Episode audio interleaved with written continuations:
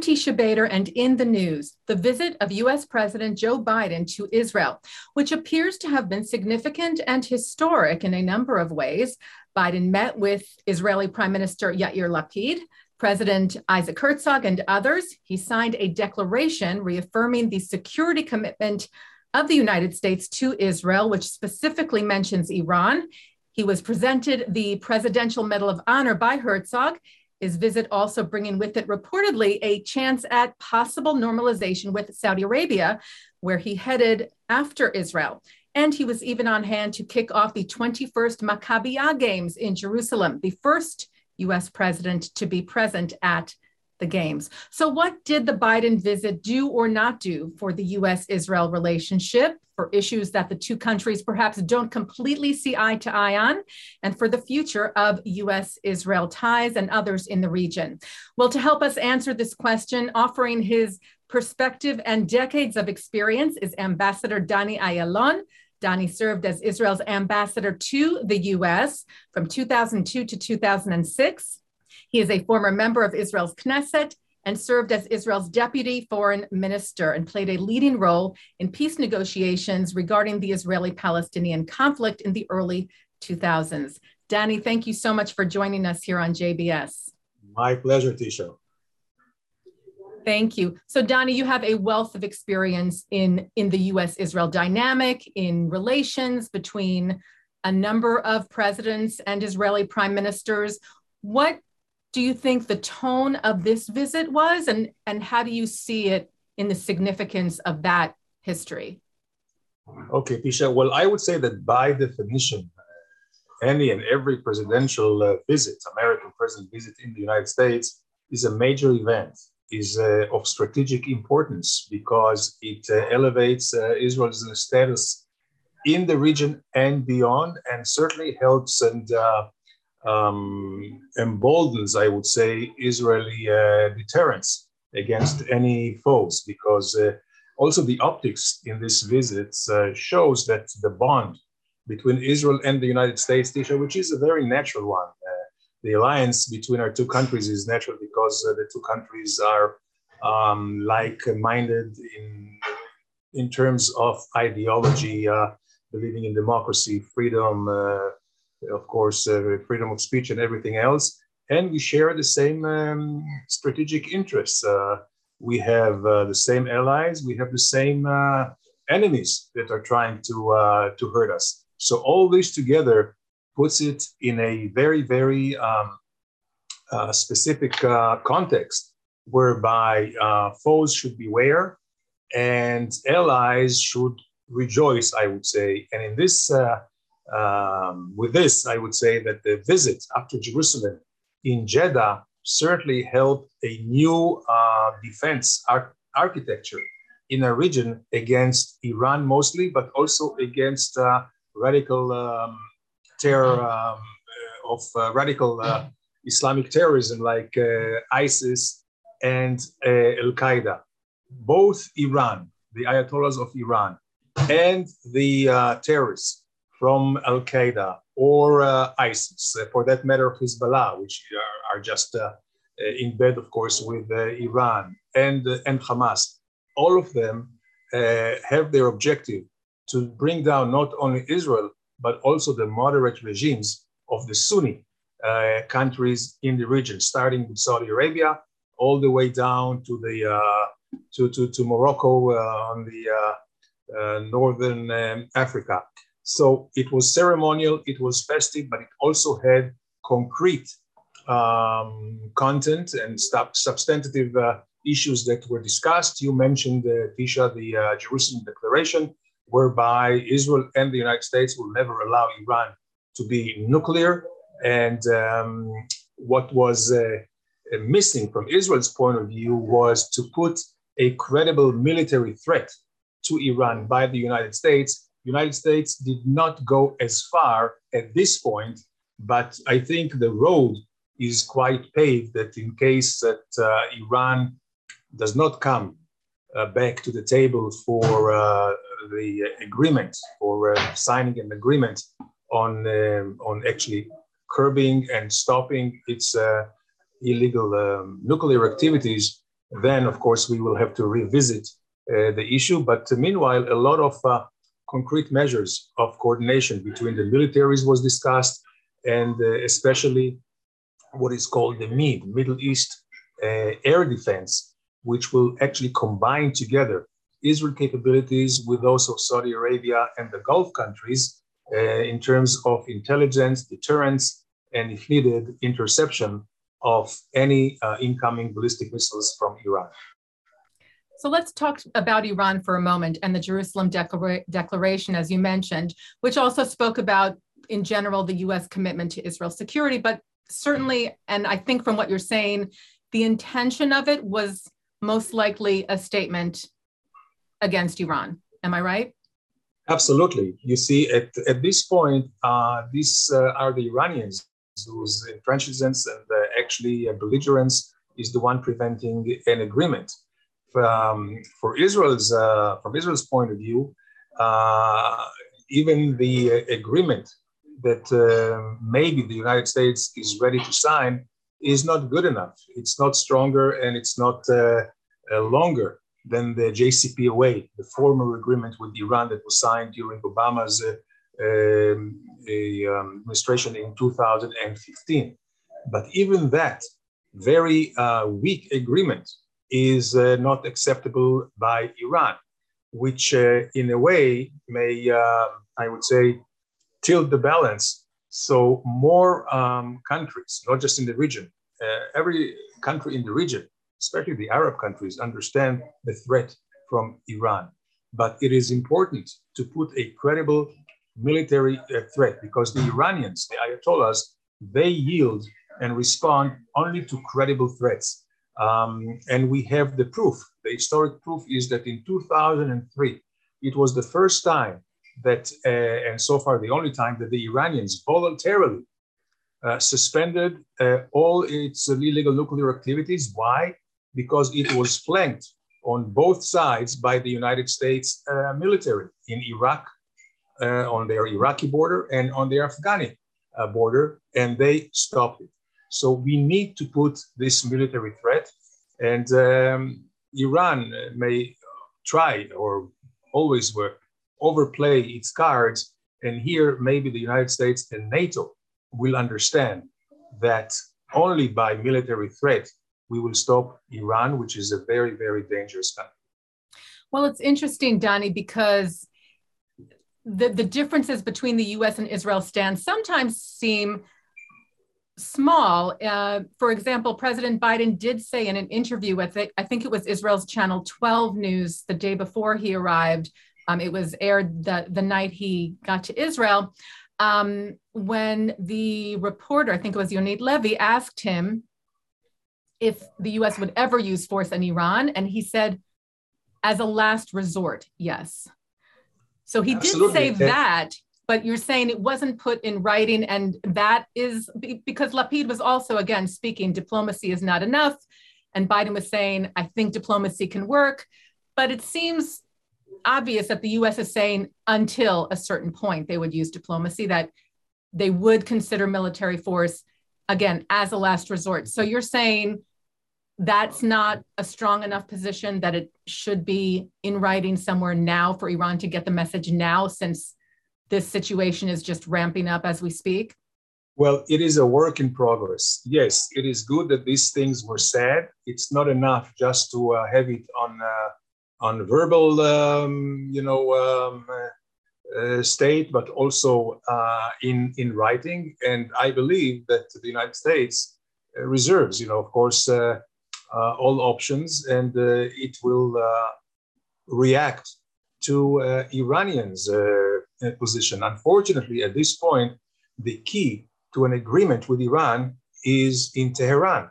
So the Iranians at will uh, can decide to sign what is now uh, on the table for them, which for Israel is not uh, is not enough, um, or they can continue to uh, breach all their international obligations and uh, and not sign, and this will have to uh, this will necessitate a new uh, decision, a decisive uh, declaration by uh, Washington uh, but uh, coupled and augmented by um, steps on the ground.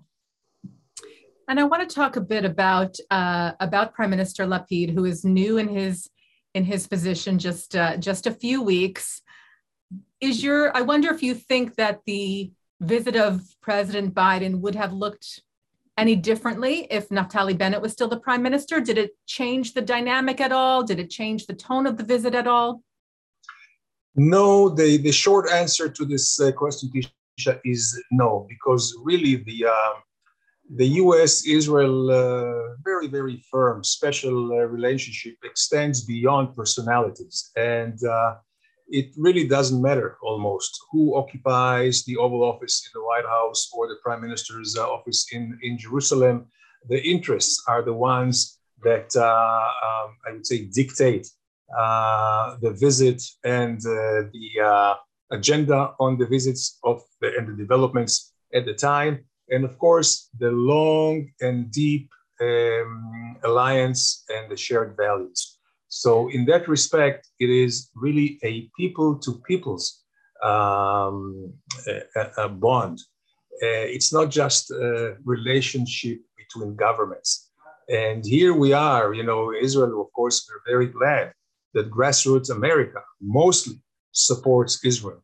And this is manifested, of course, in, uh, in Congress, both in the Senate, in the House of Representatives, in the administration, and uh, also in many non governmental uh, uh, organizations, be it evangelical Christians, Jewish, some Hispanic, um, um, I would say also industry and the tech community. There is a great connection close connection between Israel tech and American tech communities. So all this together is a, really a tapestry uh, that really puts our two nations very much together.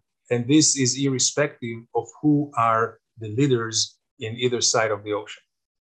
It's such a good point. What was lovely, though, is, is Biden has a history with Israel. This was his 10th visit, uh, which is quite remarkable. And he referred several times to the first time he was in Israel in 1973 and met Golda Meir, who was then prime minister, and met uh, Yitzhak Rabin, and the impact that had on him. And that was just a, a lovely sort of personal connection that was highlighted several times throughout the visit oh, he, he is a remarkable and warm, warm person. I had the, the, the, the privilege of uh, knowing and meeting him when I was in Washington, and he was then a senator at the Foreign Affairs Committee. So we had a lot of uh, business uh, together. He has always been very kind, very supportive, uh, really seeing um, the, um, the world from the same outlook that we do here. He calls himself still a Zionist. And he said, You don't have to be a Jew to be a Zionist. And I truly believe that. And um, he made a special gesture at the Yad Vashem with two survivors uh, from the Holocaust. And uh, you could see how he relates to them, how he really deeply feels. Uh, he has deep feelings for the, for the Jewish people. The, I just hope that um, he is not uh, the last Mohicans of uh, Democrat uh, leaders and politicians because we see new generations that do not have the same depth of understanding and um, of the importance of Israel to the United States and vice uh, versa.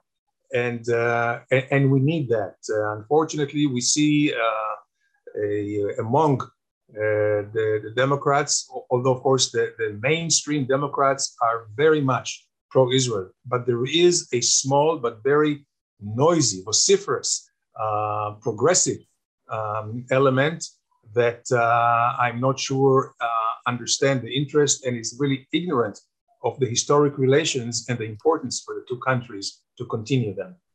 Let me ask you about that, Donnie, because I think you're referring to certain members of the squad, as they are known, who have been very vocal in their anti Israel sentiments. Do you feel that there is any room, that there is any space to have a dialogue with these members of Congress to, to say, we'd like you to come to Israel. We would like you to have an opportunity to dialogue with Israeli leaders, with Jews, with Arabs, with Palestinians. Do you think there's any room for that kind of a conversation, or is it past that point, in your opinion? Well, I would love to have a dialogue, but a serious dialogue without any bias, without any preconditions. If uh, those members, as you mentioned, of the squad, uh, call Israel an apartheid state and call for uh, boycotting Israel without even understanding the basic elements of the conflict here uh, and, and not really relating to all the inequities of the Palestinians, who are, uh, I say, the major perpetrators here of uh, not just the terror and incitement and propaganda against Israel, uh, but also they are the ones who blocked every time peace initiatives and uh, peace uh, overtures by Israel if those um, those members of the squad will come here, you know, without any, uh, I would say, prejudice, I would welcome this very much, and I would also call for the majority, the silent majority of Democrats, including the Jewish uh, Democrats, that uh, should not remain silent when these are blatant lies spewed by these uh, members of the squad, again, I, I hope it's just out of ignorance and not of something else more nefarious like uh, uh, anti Zionism or anti Semitism. But they should not be unanswered, whatever they accuse Israel of. so let's talk about the Palestinians for a moment and Biden's visit. And Biden, of course, we know met with uh, PA President Mahmoud Abbas. Uh, they met in Bethlehem. And Biden then, when he went to Saudi Arabia, the Hamas launched several rockets at Israel. Um, what do you make of how the Palestinians see Biden's visit and what how how Abbas sees it and certainly Hamas with sending rockets we understand that they were not pleased with the visit of the president uh, to Israel and the West Bank. How do you see the Palestinians in this whole equation? Well, the Palestinians feel, and rightly so, that they uh, came out empty handed with this uh, visit because they were expecting a lot. They expected the United States to reopen uh, the consulate, American consulate in, in Jerusalem, uh, which would be actually in violation of uh, uh, the, um, the US Congress resolution of recognizing Jerusalem as Israel's capital and remove actually moving, you know, with the former administration remo- uh, moving the American embassy uh, to Jerusalem. Uh, they also wanted all kinds of, um, I would say, benefits and political support. But how can you really support what is a terroristic entity at, at this point? it's not just Hamas. Hamas is obviously a terror organization, but also Abu Mazen and the Palestinian Authority. They are paying millions, tens of millions of uh, uh, dollars to terrorists and members of Palestinian terrorists who killed Israelis, actually um, giving them more encouragement to kill.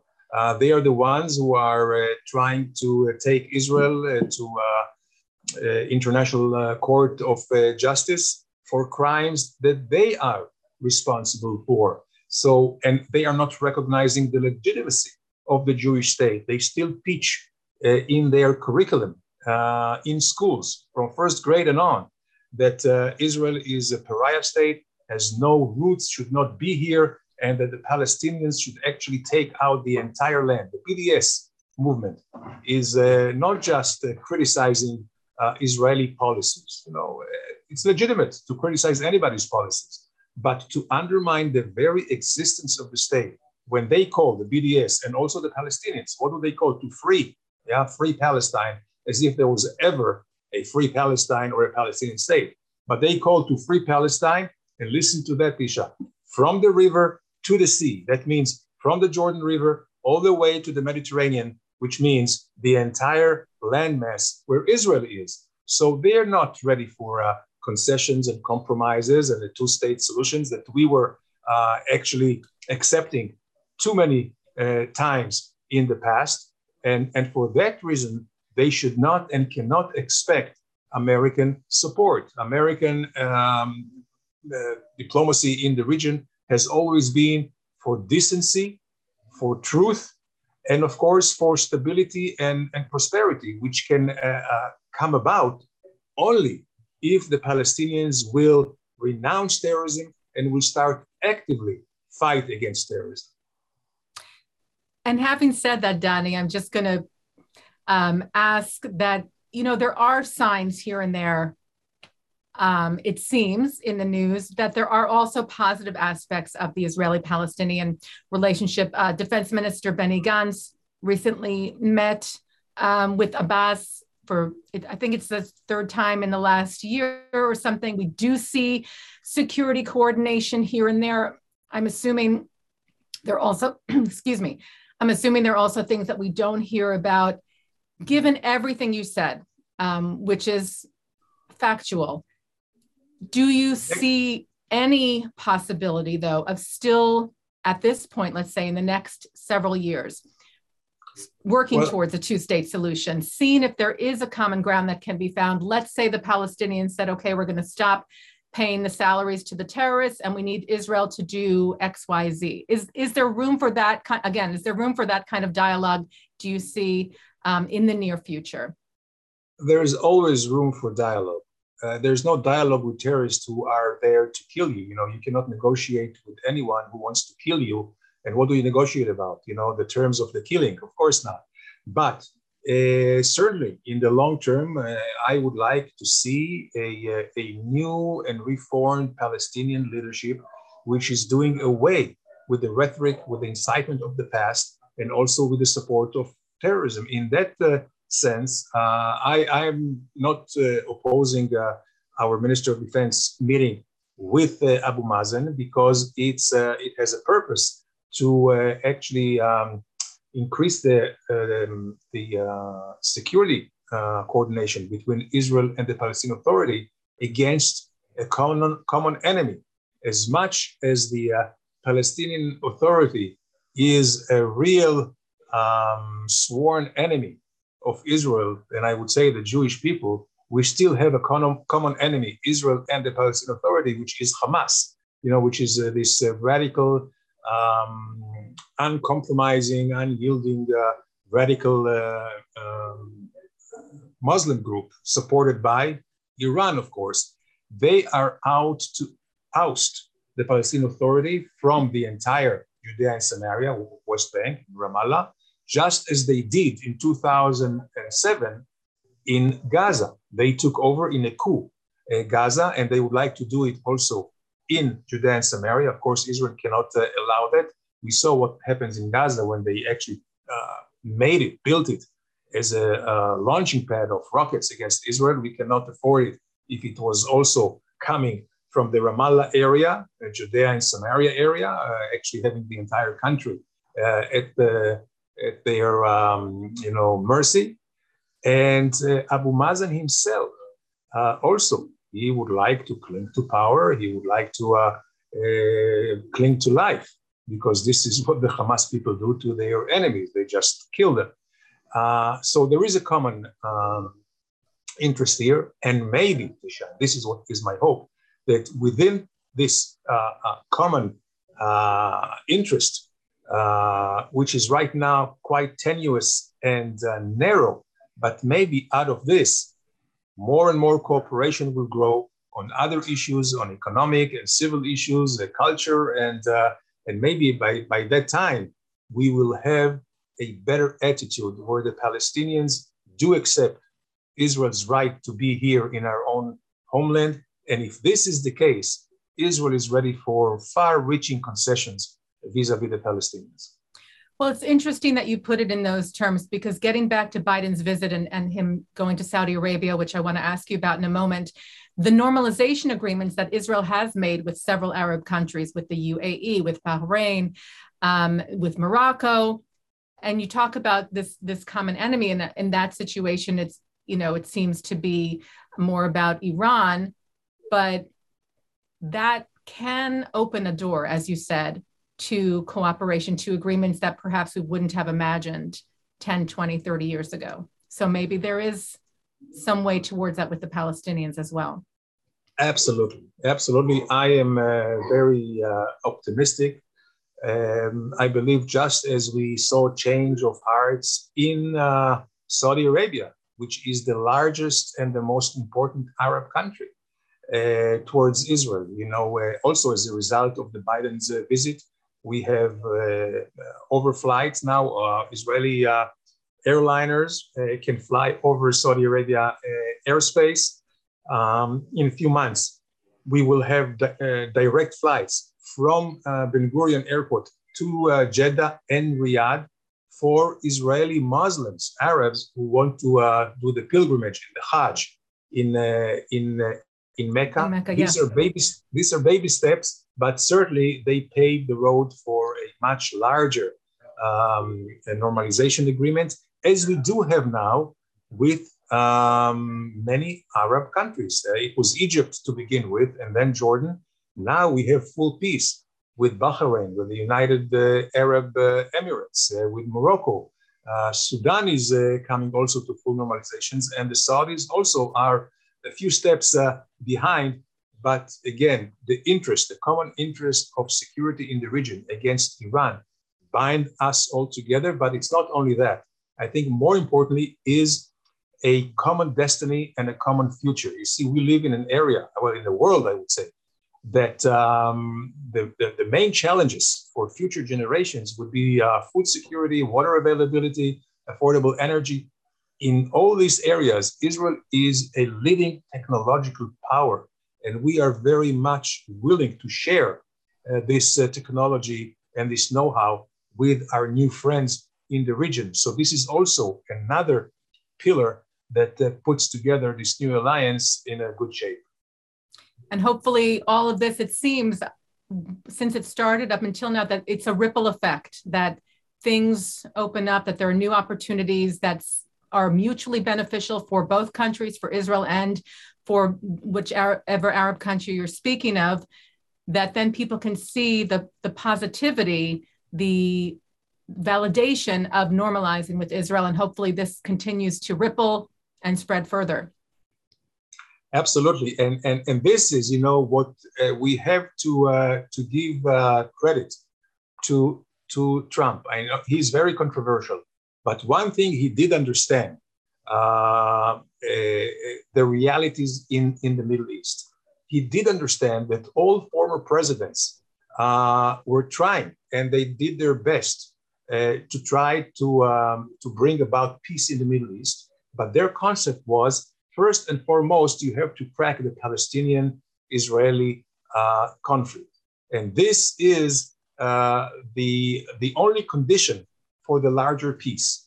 What Trump said, no, we cannot just go from the uh, from the center, you know, which is hard to crack, to the periphery, but we'll do it the other way around. We'll go from the periphery to the center. So first and foremost, we'll have peace with those countries, which is easier to make peace with, and maybe they will persuade the Palestinians who will come last. Danny, thank you so much as always for sharing your, your experience, your perspective. It's always so interesting and, and so helpful. And we appreciate your time tremendously. Thank you very much, Tisha. We'll see you soon, hopefully. I hope so. Danny Ayalon is former ambassador from Israel to the United States. We thank him so much for his time here on JBS. And thank you, as always, to our director, Sloan Copeland, managing director, Dara Golub, technical manager, Michael Paley, transmissions manager, John McDevitt, and to our producer, Carol Lilienthal. And thank you for watching In the News. Be well.